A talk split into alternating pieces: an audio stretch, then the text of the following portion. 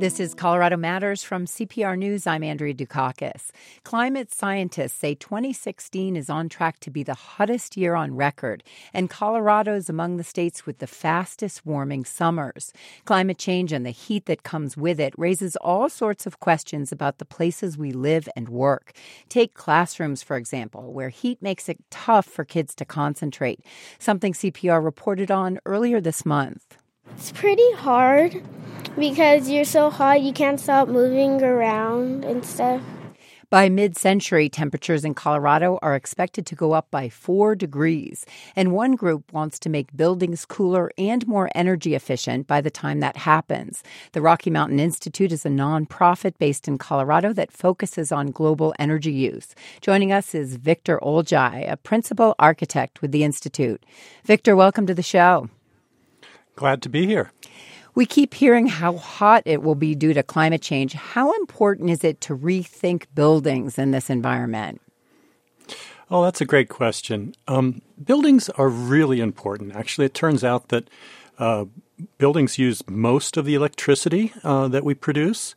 Um, globally, something like thirty-five percent of all the energy and sixty percent of all the generated electricity is used by buildings, making them the largest end user of energy uh, in the energy sector, more than industry and transportation. And are we talking about, um, you know, retrofitting buildings, or are we talking about uh, new buildings in terms of, of rethinking architecture in a changing environment? Hmm.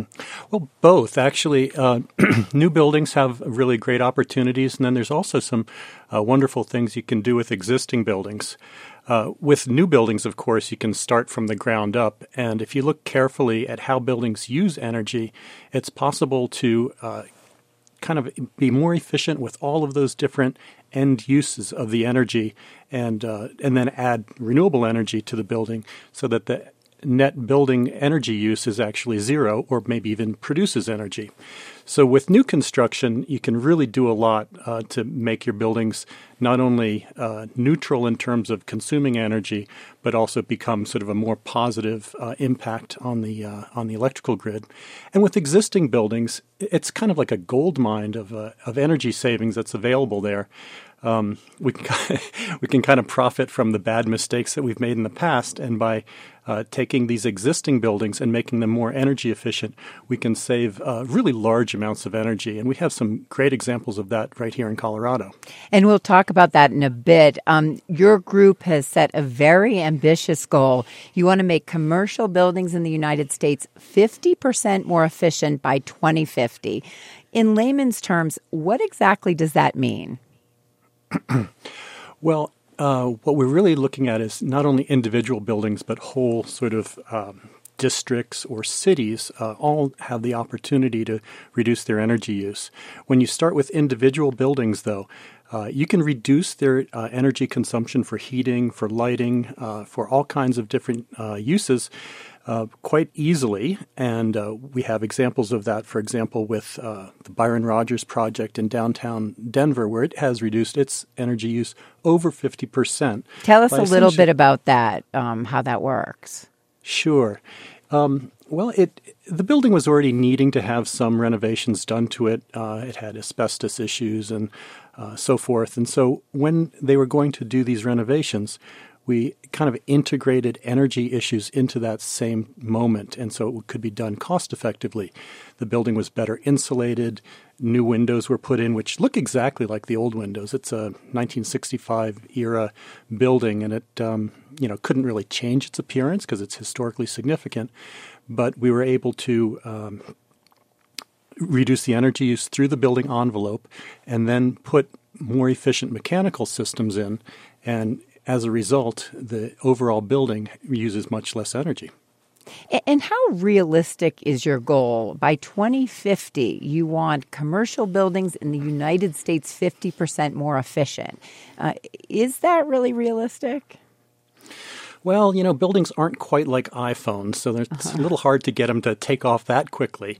Uh, but the good news is that a lot of these efficiency measures are uh, very not only cost-effective, but they're sort of um, they're good investments, you know. So for a lot of people, um, they may not necessarily have a lot of interest in climate change, but they probably do care about how much their building is valued. So by doing these uh, energy efficiency investments, they make the buildings uh, better for people, better places to be in. Uh, they make them uh, perform better and, and cost less. And they also have sort of these climate benefits. But if I focus on the sort of the market issue, this kind of costing less bit, it's really kind of exciting. Um, for example, we worked on the Empire State Building in New York City. And working with the owner, we got a three-year payback on his building and saved about forty percent of the energy on an annual basis, which in that large building is about four million dollars. Mm. So clearly this is an investment that the uh, building owner, you know, could do and get back quite quickly. And so that's actually driving a lot of energy efficiency things uh, broadly across the nation. We have lots and lots of uh, of buildings going on now which are getting retrofit, and it's becoming more and more of a uh, a common thing. Um, we see it actually in terms of the energy codes are increasing as well. Uh, building product manufacturers are getting on board, and there's more sort of business in terms of selling equipment and selling techniques and products to make buildings more efficient. So it's really a growing industry. Now, y- you do have to put in that initial investment, right, to, to save money in the long run. H- how expensive is that for developers, uh, people who, who want to do this? Yeah, so that's a great question. And, you know, the, of course, the answer is it varies. Um, if you are a really smart, uh, kind of clever designer and investor, you can oftentimes do it for the same cost as you would have a normal building, right? And in terms of new construction, uh, you can get very high levels of efficiency without any additional investment, just by designing your building so that it, you know, takes care of Uh, shading itself, to, you know, let in sunlight and so forth when it's uh, appropriate, you know, adding appropriate insulation and air movement. All of those things are things that really don't cost anything more. When you're doing the retrofits, a lot of times what you're looking at is trying to combine that um, renovation of the building with other uh, improvements to the building, which happens a lot. You know, people are always doing tenant improvements and other kinds of upgrades to their buildings. And if you just include energy in that, it doesn't necessarily have to cost more. Now, I'll put in one more caveat, which is that if you're just going to try and pin me down and say, I want to have a building that, you know, is, is net zero energy, it creates as much energy over the course of the year as it uses, it's probably in the range of five to ten or twelve percent increase, but that actually does have a payback, that first cost. Um, we're speaking with Victor Olgyay of the Rocky Mountain Institute about architecture for a warming planet. It's part of our long-term reporting project on climate change and what it means for Colorado. Let's take a break, and when we return, we'll talk about special considerations architects need to make when working on older buildings. This is C P R's Colorado Matters. You're back with Colorado Matters from C P R News. I'm Andrea Dukakis. Let's continue our conversation with Victor Olgyay of the Rocky Mountain Institute. It set a goal of making commercial buildings fifty percent more efficient by mid-century. We're speaking about energy efficiency and architecture for a warming climate. Victor, uh, does the public really want all this change uh, to happen when it comes to buildings? Uh, that's a great question. And uh, I would say yes. Uh, and the public wants it for different reasons. Not everybody has the same kind of uh, desires, but I think that, uh, first off, most people are concerned about climate change and they want to be responsible. Uh, they also tend to like buildings which are nice buildings, and these high-performance buildings tend to be nicer buildings, so that's desirable. And then the third idea is that really they're good market value. Uh, I'd like to sort of talk a little bit about the National Renewable Energy Laboratory building here in Golden, Colorado, which was built about five or six years ago, two hundred thousand square foot office building with uh, no zero net zero energy and market costs. So they got a lot better value for their building at the same price as a regular building. So for sure, They they got something that is very desirable, and I think people want that. For the people that are in that building, how does it, you know, this type of architecture design enhance your experience? Yeah. So a lot of times you can't really tell. Sometimes you're in a building that, especially with some of the historic preservation buildings, look and feel pretty much like other buildings. But I think the N R E L building definitely feels nicer. You've got large windows that let in a lot of daylight. So you've got views. You have really good air quality. Um, and it's so architecturally it's nice, but also the interior environment is very pleasant. And making that interior environment pleasant is actually part of making it efficient. It seems kind of some way counterintuitive. You'd think, boy, pump in a lot of energy to, you know, make it exactly what we want. But it's actually connecting the building to uh, the light and air and other things that are available and using them in a way that's appropriate so you're not over or under cooling things. People are more comfortable. It's just a better place. When you look at the industry now, what are some of the latest trends people might, um, might not be familiar with when it mm. comes to this type of building? Yeah, so I think that really probably the biggest issue is uh, how deep energy savings can be and how cost-effective they can be. So, um, you know, I've talked about a bunch of these projects that, you know, have really good paybacks. People generally don't know about that. They come up with the the question that you just uh, answered, asked, asked me a minute ago, which was how much more does it cost? Which is uh, very common, but um, it's not really the issue. Um, the trends now are starting to get to fifty percent or better energy savings. So we get a lot of deep energy savings. And then we even get to these sort of net zero buildings, which produce as much energy as they use. Uh, so we were actually very involved in trying to get more people to know about this. We're going to have a conference in Denver uh, in mid-October called Uh, the Getting to Zero Forum, and we'll have about four hundred people there, and we're trying to inform uh, real estate um, people and uh, investors, uh, architects and engineers on this big opportunity, because really that's what I see is that this is a huge market opportunity for people to not only make a better environment, but also to uh, do good and make money at the same time. What about older buildings? What special considerations should architects be making when they're working on older buildings and retrofitting mm-hmm. them? Well, you know, if you've ever done a retrofit to your house, you know, as soon as you open up the wall, there's something that you didn't expect. So so expect the unexpected. Um, but I think that uh, one of the really exciting things about older buildings, especially ones that are, say, fifty or one hundred years old, is that a lot of times they were already kind of designed to work with the climate and to be low-energy buildings because uh, back in the day, uh, you know, there wasn't the same amount of electricity and uh, mm. energy that we have now. And so um, there's a building in Grand Junction, Colorado, uh, the Wayne Aspinall Courthouse, which is about one hundred years old. It's a beautiful old building, and uh, it was renovated to become a net-zero building, uh, and it's beautiful. I mean, you look at it, it's got high ceilings, it's got all that architectural detail.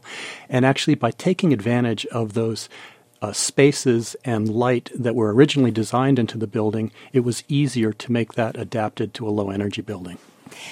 What about uh, future buildings, new buildings? Will they suffer aesthetically because of climate change concerns, you know, how they look on the outside compared to these beautiful classic buildings? Uh, well, some people would say that the buildings we have today we're suffering from anyway, so regardless of their energy efficiency. Um, but I think that's uh, – I, w- I would like to think of the energy issues as a real opportunity for architects. It's possibly one of the most exciting areas for architects and engineers to start to get into because you can really um, understand that as a design influence. It doesn't have to be a uh, you know overtly – Uh, energy, geeky, machine-like, you know, covered with solar panels kind of thing. It can be a beautiful piece of architecture. And I, I guess I would probably point you to the American Institute of Architects that has a uh, competition every year of top ten uh, green buildings. And they're beautiful. They're gorgeous buildings. Hmm. Well, Victor, thanks so much for being with us. Well, thank you. I really appreciate your uh, time. Victor Olgyay is a principal architect with the Rocky Mountain Institute. He joined, joined us to discuss the effect of climate change on buildings. This interview is part of a long-term reporting project focused on what climate change means for Colorado's future. Coming up, we hear what some Colorado employers think about a minimum wage hike. This is Colorado Matters from C P R News. This is Colorado Matters from C P R News. I'm Andrea Dukakis. This fall, voters will have to decide whether the state's lowest-paid workers should get a raise. Amendment seventy would gradually increase the statewide minimum wage from its current level of eight dollars and thirty-one cents an hour to twelve dollars an hour in the year twenty twenty. We asked people in our Public Insight Network, employers, and employees what a minimum wage hike would mean for them. In the coming weeks, we'll hear from Colorado workers. Now here's what three Colorado employers have to say. My name is Toby Gadd, and uh, my wife and I own Nuance Chocolate, which is uh, based in Fort Collins. We've been open for about two years now. What I'm doing right now is taking the beans and running through a spinning blade, which breaks them apart. We have two sides of business. We have the production side. We're actually making the chocolate. And then we have the cafe where we're selling it and making drinks, that kind of thing. Right now we've got eight people. On the retail side, there are tips. So on that side, they're making substantially more than what the new higher base will be for minimum wage. On the production side, they're making more than what will be the starting point, but not quite yet what will be the high end of that rate. So I think raising the minimum wage in Colorado, and actually nationwide, is a good thing. When people work hard and do what we need in a business environment, they deserve to be rewarded appropriately for that. Right now, minimum wage is so darn low, you can't really subsist off that in any shape or form. So it's Nuance. We're happy to keep working toward higher wages. Businesses are competitive, and uh, I like competition. That's a great thing. I want people to compete over products and development and services, those kinds of things, not who's being paid the least. If other companies are also required to pay what we pay, that makes us more competitive. It would be good for my business, absolutely. My name's Barbara Kelzer, and my husband Jay and I own Westside Feed, which is a small animal and livestock feed store west of Loveland. How many employees do you have? We have three, including my husband, two part-timers, and then my husband. Thank you for running a small business is really hard, and the profit margins we get are small. There are times where we just don't have enough revenue coming in, and because we want to make sure our employees get paid, sometimes Jay just doesn't cash his paycheck. We pay our employees much higher than the minimum wage, the current eight dollars and whatever an hour. And if we paid people minimum wage, I don't know that we could keep good employees. So why why do we need this? The market will dictate what people are willing to accept as pay. If they don't like a low-paying job, there are other jobs that will pay higher. And so we don't need anybody else telling us how to pay people. We can figure that out on our own. My name is Tom Turner. I'm the Executive Director of Community Options, which is an agency headquartered out of Montrose, Colorado.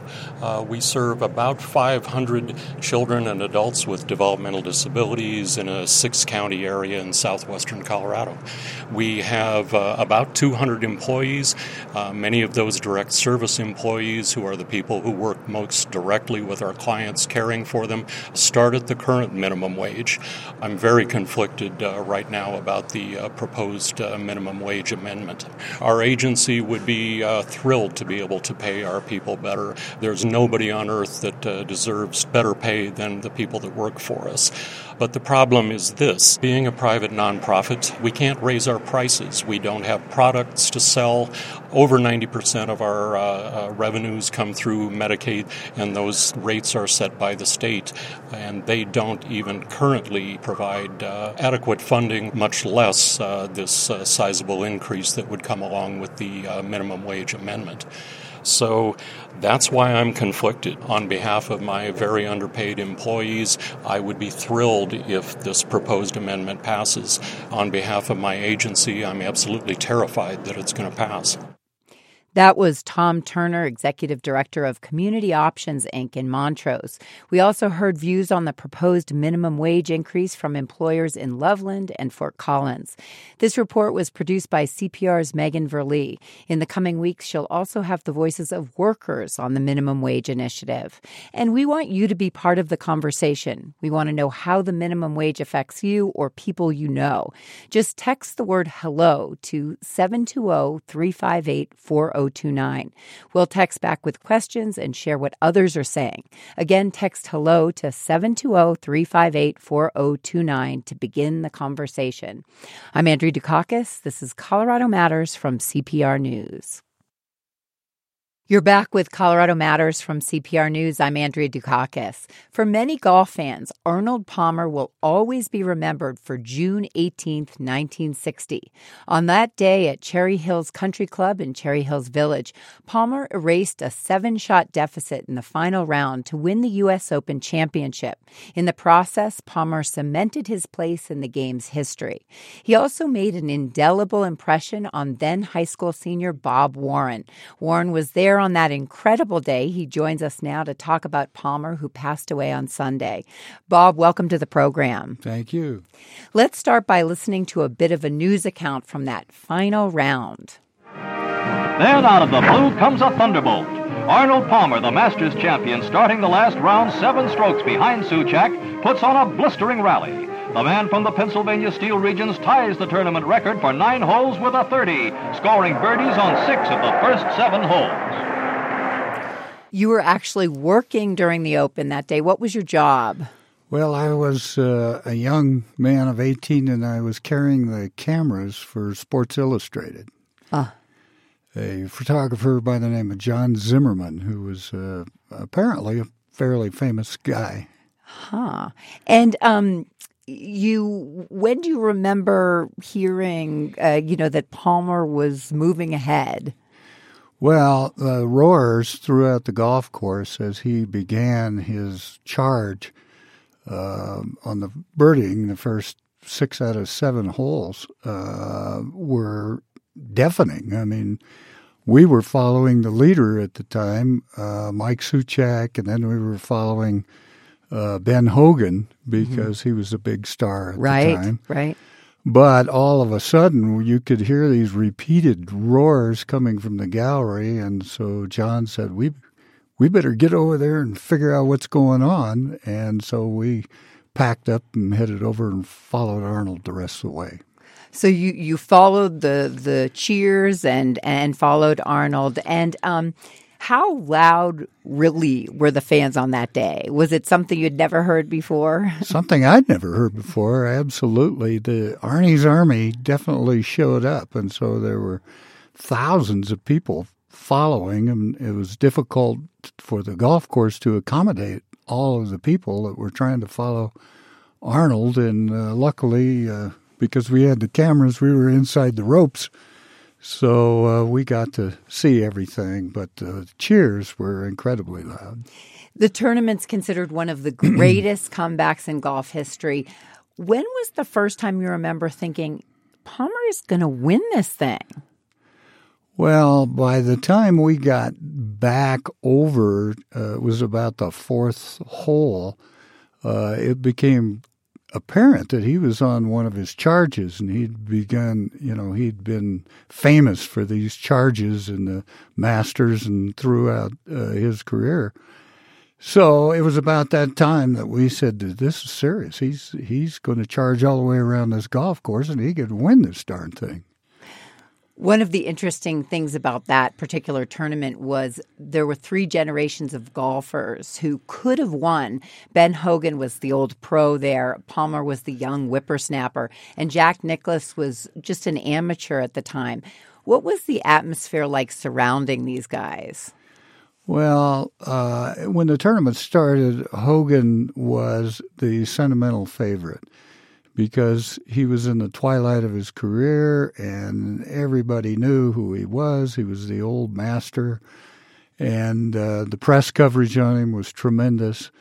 Uh, Palmer was, he had won the Masters that year, so he was in the news, but he was not uh, a heavy pick to win. And Nicklaus was uh, not even, he was just an amateur in the field, and nobody paid any attention at the time until he almost won it.